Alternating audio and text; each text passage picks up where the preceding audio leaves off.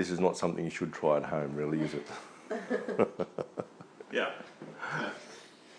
I actually want to talk about the Romans 8 sandwich today. And let me tell you, it's a much, much better sandwich than the Subway sandwich. And it will do a lot more than protect your iPhone. Did you say sandwich? I mean, here's a guy who's got a PhD, and I know all about theology. I've got all these books on systematic theology, and I want to talk about a Romans 8 sandwich. But actually, I think it is highly theological because I'm going to explain Romans 8 indeed as a sandwich.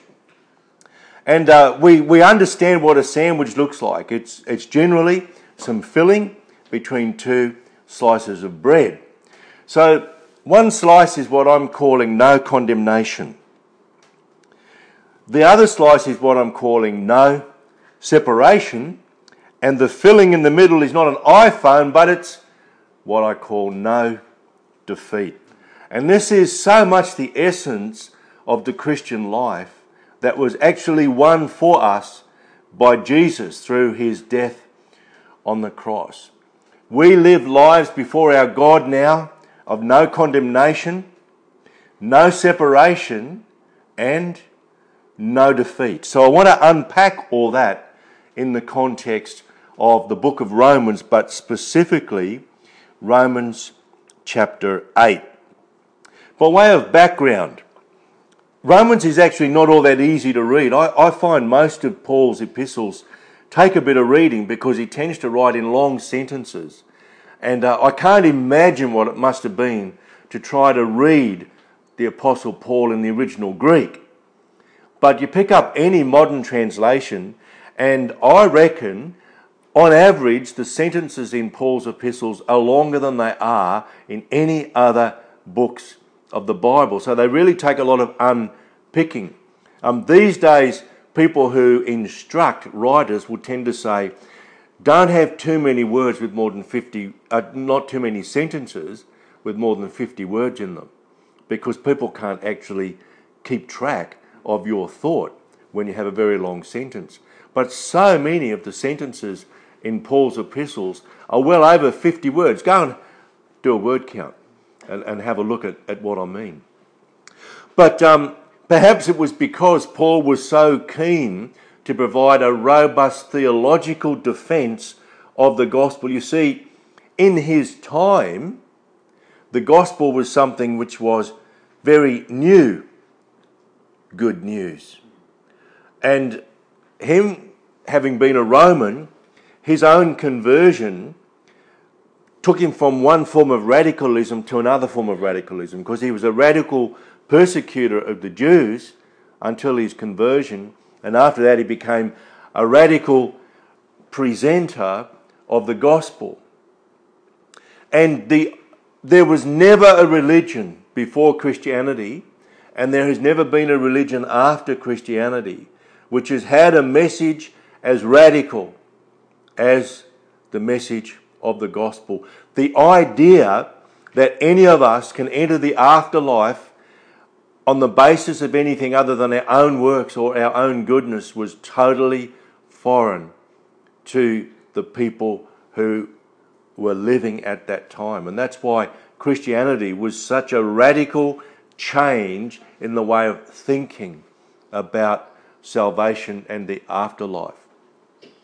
Romans itself has had an enormous influence on uh, important thinkers in the church. Martin Luther, um, St. Augustine, uh, John Wesley, among many, many others, ended their rebellion against God after they read and meditated on Romans 8. And if you want a good theological defense of the gospel of Jesus Christ, Romans, Romans, the whole book, not just chapter 8, but the whole book, is a pretty good place to start.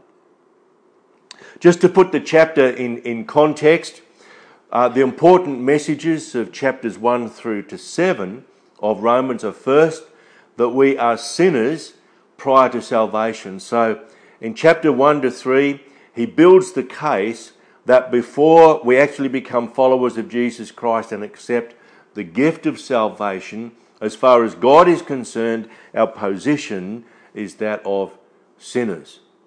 And sinners, of course, are condemned to hell. So prior to us make, and that, that actually is what's wrong with being a sinner. Um, a sinner really is someone who hasn't acknowledged that Jesus Christ is the way, the truth, and the life, and the only way to the Father. So that's why good people go to hell. I can think of many, many good people who are not actually headed for heaven at all simply because they have not accepted the gift of salvation.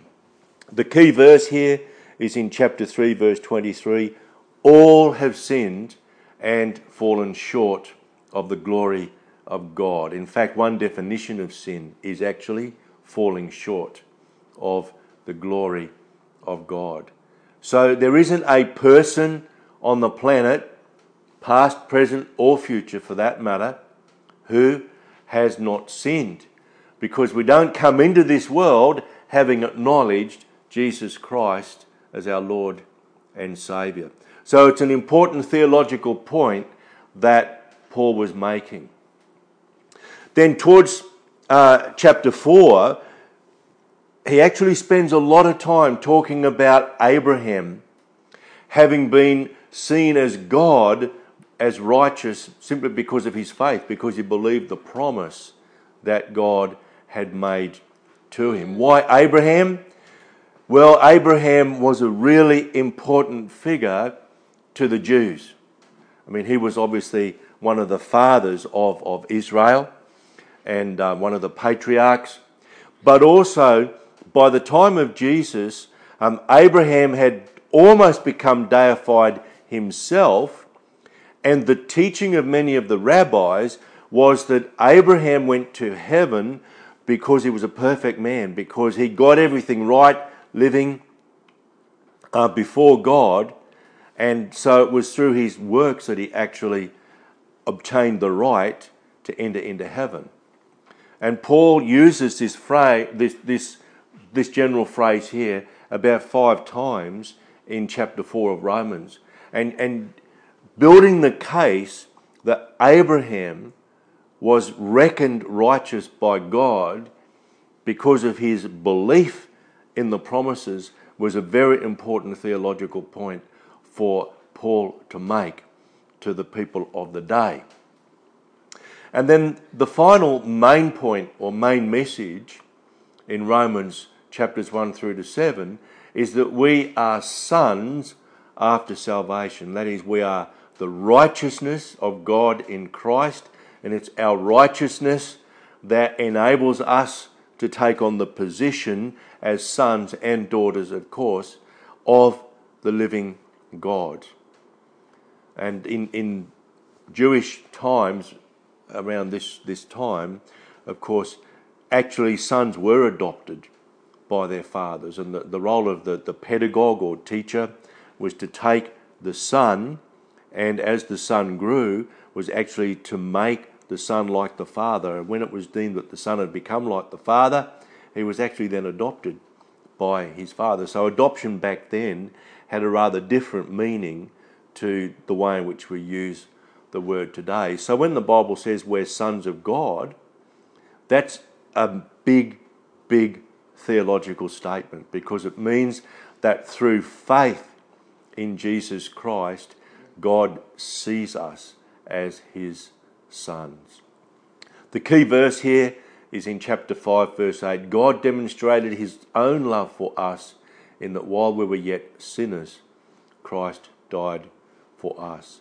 That's the sense in which we actually deserve nothing at all from God.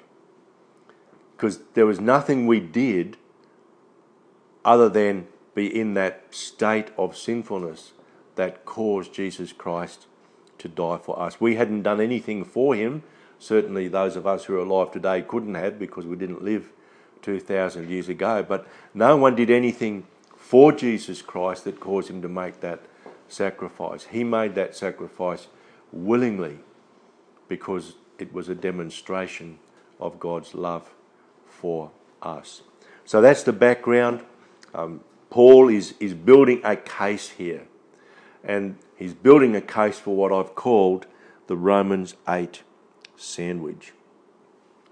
So, first slice of bread is what I called no condemnation.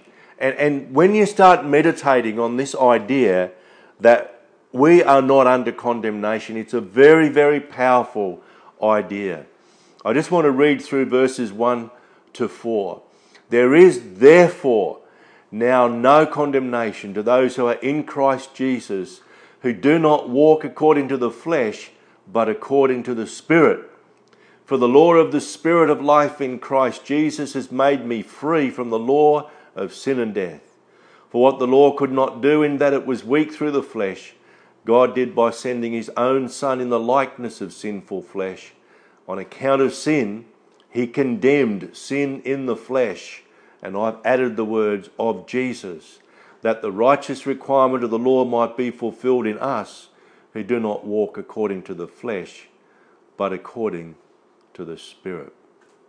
Now, there's quite a lot in this short paragraph that I, I just want to um, bring to your attention. The first is the word therefore. That's there because it's recalling everything that Paul has said in chapters 1 through 7. So he's built this case that we're sinners in God's eyes until we make the step and become followers of Jesus Christ. He's made the point that it is by faith that we enter into eternal life, and he used Abraham to belabor the point. And he'd also, of course, made the point that God loved us so much that he sent his son Jesus Christ to die for us that we might be sinners no more, but sons of the living God. So the word therefore has a lot of weight in the context of this paragraph. The fact that there is no condemnation relates to our, our status before God. Before we become Christian, we are condemned to death because the wages of sin is death. And until we've made that move to become a follower of Jesus Christ, God sees us as sinners and therefore we are condemned. However, for those who are in Christ Jesus, that is, for Christians, there is now no condemnation. There is no way that we are condemned to eternal separation from Jesus Christ to spend eternity in the flames with the devil and all of his evil spirits. Because those who are in Christ do not walk according to the flesh, but they walk according to the Spirit. Because at the instant of our salvation, the Holy Spirit comes and lives inside of us, and the Bible assures us that God actually writes His law on the tablets of our heart. So that there is a kind of spiritual, supernatural transplant that goes on. We have a heart transplant, a heart on which is written uh, the law of God. And so it's almost as if we accidentally fulfill uh, the moral law of the Old Testament once we become a Christian because we only become what I call fully fulfilled as we live out that which is right before God's eyes. I love this expression here for the law of the Spirit of life in Christ has made me free from the law of sin and death. And it's quite interesting that here Paul switches to the first person. So much of what he says in chapters 1 through 7, when he uses the word you, it's actually plural. Uh, it should be used. Well, that's one of the problem with the English language. We need you and use, really, because it's often hard to tell whether the context is singular or plural. But here, he makes it a very personal thing by using that personal pronoun. And we can put us as me into that context. And made, made free is this Greek word um, I'm pretty sure it's an AO pronunciation on the end, which means to acquit or to liberate. Now, I really like that, you see, because the opposite of condemnation is justification. So our status prior to our salvation is condemnation. Some of you have heard this before more than once because it's one of my big things. I love to teach about what it means to be saved. But before we're saved, you see, our, our legal status is condemned. After we're saved, our legal status is justified because God has announced that we have been acquitted of sin because of the sacrifice that Jesus made. And it's interesting that this particular Greek word is only ever used in the New Testament in the context of Jesus setting believers free from the dominion and therefore the consequences of sin. I think that's very special. So, the law of the Spirit of life in Christ Jesus, that really, if you want to get a bit of a handle on it, I like to think of that as you know the law that God downloaded into our hearts when we became Christians. That's the law of the Spirit of life in Christ. It's made us free from the law of sin and death. So we no longer come under the dominion of sin. Does that mean we never sin? No, it doesn't, because a moment's reflection on our own lives will show that, of course, we have committed sin after we've become Christians. But you see, that sin does not condemn us because, as far as God is concerned, we've been acquitted through the sacrifice that Jesus made. How did it happen? It happened because God sent His Son in the likeness of sinful flesh. In other words, Jesus Christ became a human being incarnate. He was fully God and fully man. He determined that he would live fully as a man and he died as a man on the cross. And you know, when those the, the Bible records, of course, that by his stripes we were healed, and we know that when he was struck with the, uh, the Roman whip that um, tied into the, the cords on that whip were pieces of metal and pieces of stone, and they were designed to actually strip the flesh off the back of the person who was being flogged. And the Bible actually records that after that flogging and after the treatment that was meted out to him by, by the Romans there, he was actually unrecognizable as a human being. That's how bad it was. There's never been a movie that's depicted what Jesus looked like because you can still see the form of a man. But the Bible says he was so, so deformed by that flogging that he was unrecognizable.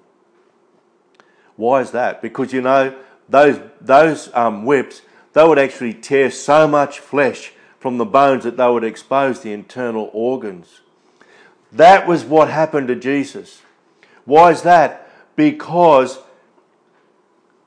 God condemned sin in the flesh of Jesus.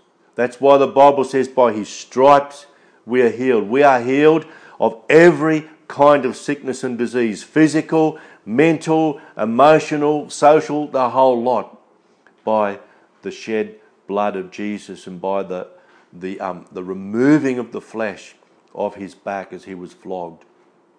And that was done so that the righteous requirement of the law might be fulfilled in us who do not walk according to the flesh, but according to the Spirit.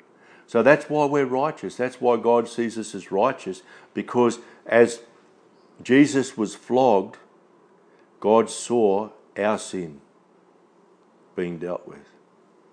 And that's the case for every person who has ever lived, who lives now, and whoever will live, who chooses to become a follower of Jesus Christ. That's, a, that's an amazing thing, isn't it? No condemnation. So think of that as a slice of bread in this wonderful Romans 8 sandwich. Let's have a look at the other slice of bread on the sandwich now. This is the no separation slice. And again, I've got a fair portion of scripture to read here. I've, I've left some out because it won't all fit on the screen. Um, so I give you some homework to actually go away and read the whole of chapter 8, uh, including verses 31 through to uh, 39. So Paul goes through a whole list in chapter 8, and then he says, What can we say to all these things? So in chapter 8, as he summarizes his whole theological thesis. He says, What can we say to all these things? In summary, if God is for us, who can be against us? That on its own is a huge statement. If God is for us, and He is, who can be against us? Who shall bring a charge against God's elect? How can they? We're justified. We've been acquitted of our sin. It is God who justifies, not man. It doesn't matter what anybody thinks of you, what anybody says about you. It doesn't matter what you think about yourself or the words you speak over your own life. It is God who justifies. It is Christ who died, and furthermore is also risen, who is even at the right hand of God, who makes intercession for us. Sitting at the right hand of a father, the right hand was the hand of favour. If, if, if the father said to his son, Come and sit at my right hand, that was a signal of the father's favour over the son. So Jesus Christ is seated at the right hand of the Father. It tells us that in Ephesians, and it also then says, And we are seated in heavenly places with Him. So the picture of, that I have is of God. On His right hand is Jesus, and right next to Jesus, that's where we are. That's our spiritual home. And He intercedes to God for us. Isn't that a powerful idea? So when you think like that, so how can we be separated from God when we're seated next to Jesus and He's seated next to God and He's interceding to God on our behalf. Who shall separate us from the love of Christ? Isn't that interesting? It says, who, not what. And then it goes on with this list shall tribulation or distress or persecution or famine or peril or sword. See, there is a who behind all those things, isn't there? The who is Satan, who's trying to tear us away from our rich inheritance as sons and daughters of the living God. Yet in all these things, we are more than conquerors through Him. I don't know how I did that. Get an extra M in there for free today. Who loved us.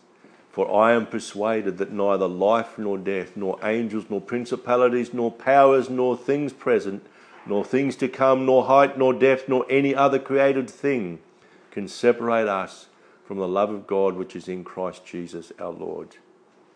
That list is a long list, it's not exhaustive, but it's intended to convey the idea that you can put anything you like in that list.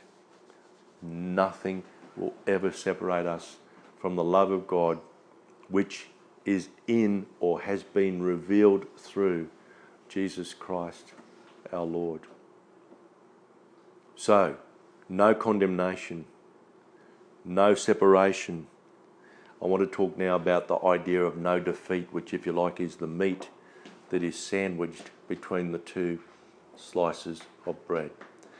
There are a couple of really important verses here. Um, there are these two, and then there's a couple more on the next slide. The first thing is, we did not receive a spirit of bondage uh, again to fear, but we receive the spirit of adoption by whom we cry out. this is dry out. I did, fair dinkum, I did proofread these this morning, but it's funny how often your eyes see what they want to see, isn't it? Yeah. You know, that's good reason to get someone else to proofread what. No, yeah. so we cry out, Abba Father. And, um, you know, I was thinking if, if David and Ainsley had had voices this morning, um, I would have said to them, let's sing, you know, um, oh, now what's, how's the words go? Um, we are no longer a slave to fear. Was it? I, I am a child of God. I'm no longer a slave to fear. I just love that song because it reminds me of this verse here, verse 15 in chapter 8 of, of um, Romans. You know, um, when, when we're in that state, of, of sinfulness, you know, we have every reason to fear. And I actually think a lot of behaviour of people who don't know Jesus Christ is motivated by fear, although they can't articulate it. They actually have a fear of death because deep down inside they know there's only heaven or hell. I think we're pre programmed to know that. And that's one reason why I think the um, militant atheists are so, so aggressive, because deep down inside they know they can't deny that there's only two outcomes, as it were. But we haven't got that spirit of, that spirit of bondage to fear. We have the spirit of Christ in us. See this idea of adoption coming out again? God sees us as sons and daughters. When, when, when you're adopted, you, you are entitled to the same inheritance as the other siblings.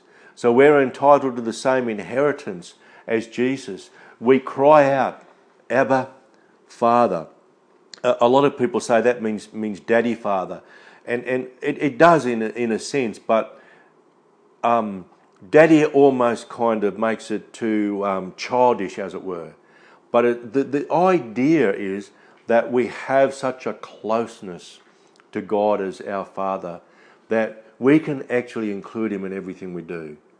So, you know, I've, I've said this before, um, probably more than once, but even when I'm driving to work, I just have a sense that my Abba Father is with me, and I can ask Him, which lane should I be driving on the motorway? Or should I get off the motorway and drive up the service road? Because I don't like wasting time sitting in traffic. And, and I reckon God tells me which, even which lane to drive.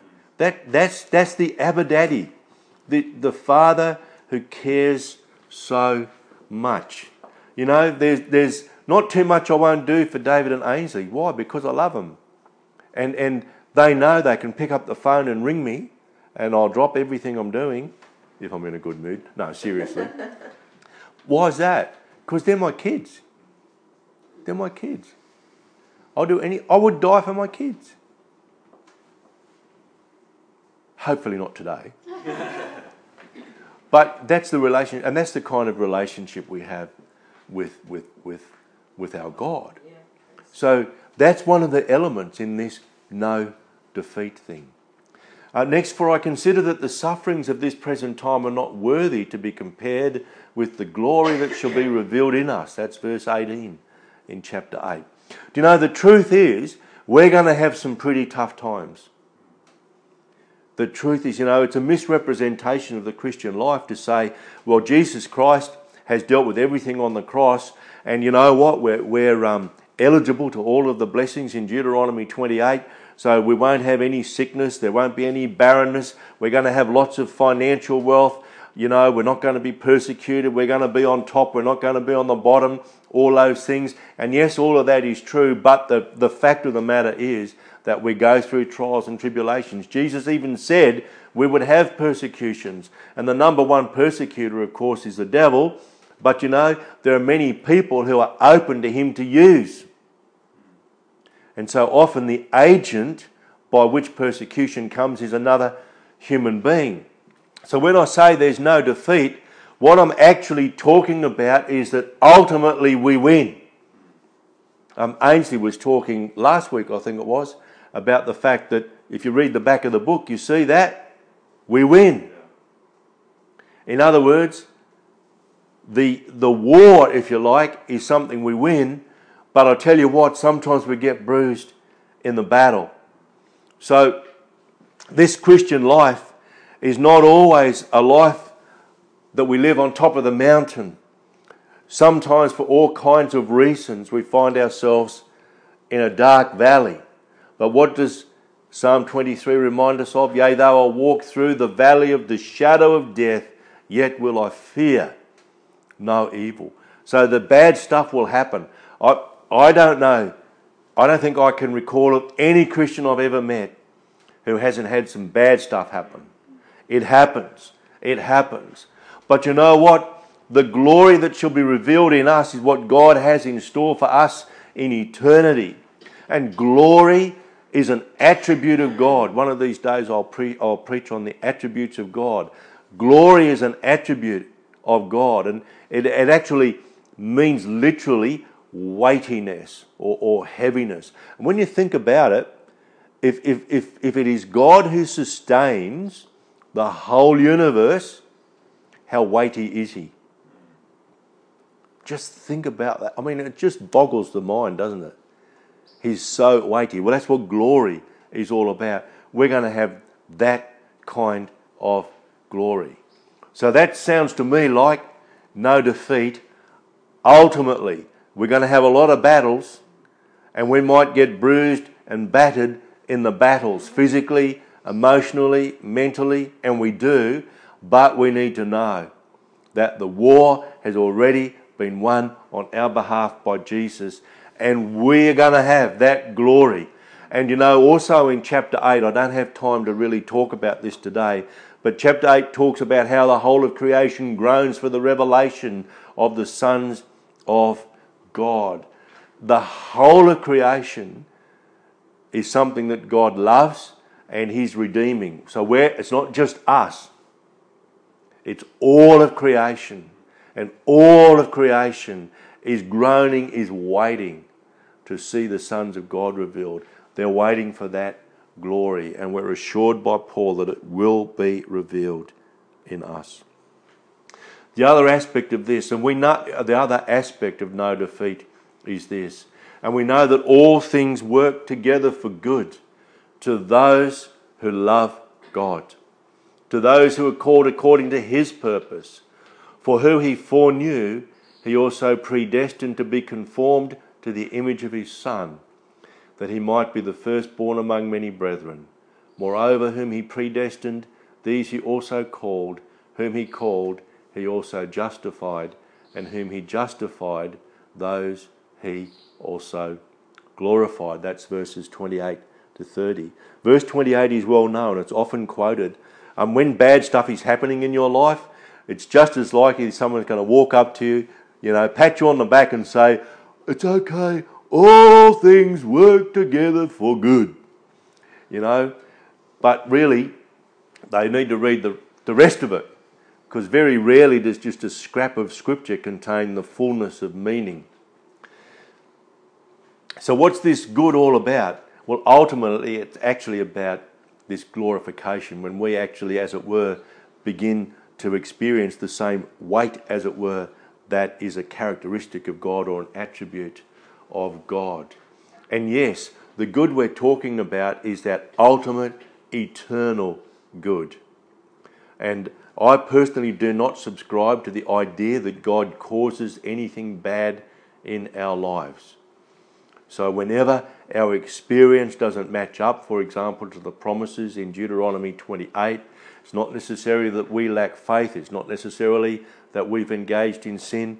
So often it will simply be that there is this um, devil and he's roaming the earth and his whole purpose is to rob, um, to destroy, and to kill. And he'll do everything he can to kill our dreams. He'll do everything to make us sick. He'll do everything to make us fail in life. But you know what? God will use even that for good for us individually and for those around us. And you notice there's no and in this verse here. To those who love God, it doesn't say and, it says to those who are called according to his purpose. In other words, if you love God, you are called according to his purpose. And his, his purpose in the earth today and his purpose ultimately, it's all about redemption. See, Jesus died on the cross, and in his death, we were redeemed or we were bought back by the price he paid. We were brought right back to the Edenic covenant. That's where we're blessed, we have dominion, we have the capacity for multiplication, and the whole kingdom of God is based on the idea of multiplication. We're given all that authority. We're given um, the responsibility to tend the garden, that is, to, to work as a co creator with God. Got all of that. That's what we've been re- redeemed back to. There is a sense, however, in which what, what we're called to do in the here and now is to enforce that redemptive prize that Jesus Christ won on the cross, because there's a sense in which redemption has not yet been fully consummated. It was won by Christ on the cross. Our role as Christians today is to enforce it, but it will be fully consummated at the second coming of Jesus Christ. So, the purpose that God is about is redemption of all of creation. All right? This, this wonderful plan, this wonderful purpose that God has in the earth today, it's all focused on redemption, bringing everything back. It doesn't mean we're going to go back to a literal Eden, by the way, but it does mean we're going to go back to that covenant that um, God made with Adam and Eve right back at the time of creation. Now, the idea that God foreknows, some people use this, this um, idea, Calvinists in particular, they've developed this whole um, doctrine that it's only people that God chose who ever become Christians. In other words, we don't have any free will about it, that God's either decided we're going to become Christians and uh, we can't resist His grace. Um, and the way most of us who are in Pentecostal movements would understand it is that because God is omniscient, that is, He knows everything, He does know ahead of time who is going to become a Christian or not, but He Himself does not interfere with our capacity to make the choice. That is, we're being given free will. So, this is a very, uh, quite a controversial um, theological thing. There are some denominations like Presbyterians and Lutherans who hold to the idea of um, predestination, um, but on the whole, most Christian denominations, including Pentecostal movements, do not. They do believe that we have the choice as to whether or not we will become followers of Jesus Christ. Now, if, if you understand it like that, so see, G, um, God knew from the point of our conception, actually from before that, whether or not we were going to make the choice, but He doesn't force us. I think my personal view, and, and don't necessarily, I'm not, I wouldn't insist on this, but my personal view is that God will bring us to the point where, where we are forced to make a choice, but He doesn't actually make the choice for us. And I think as we pray for our loved ones who do not know Jesus, you know, he, God will respond to that and He will bring them to a point where they have to make a choice, but they still have the capacity to choose. But for those who choose, guess what? We're predestined to be conformed to the image of His Son. How do you like that? So once I made the choice to become a Christian, it was inevitable. It was inevitable that I would become like Jesus.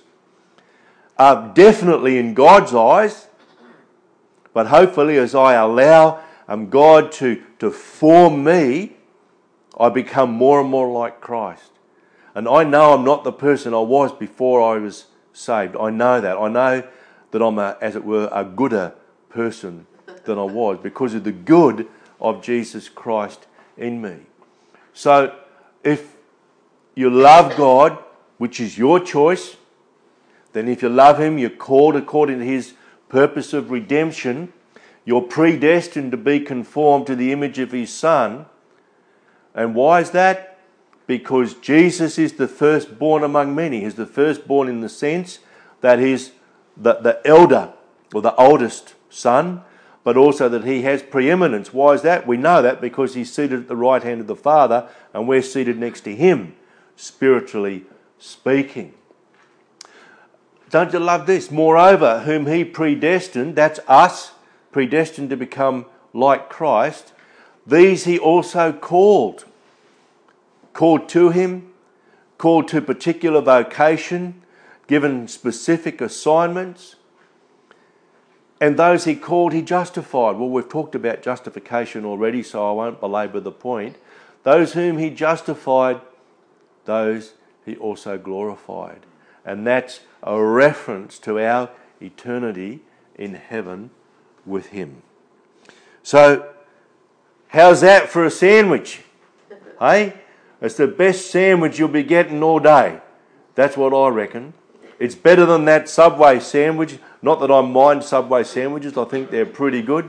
But that Subway sandwich was strong enough to um, protect an iPhone 6. Let me tell you, the Romans 8 sandwich is strong enough to protect you and me. No condemnation. No condemnation because we have been justified.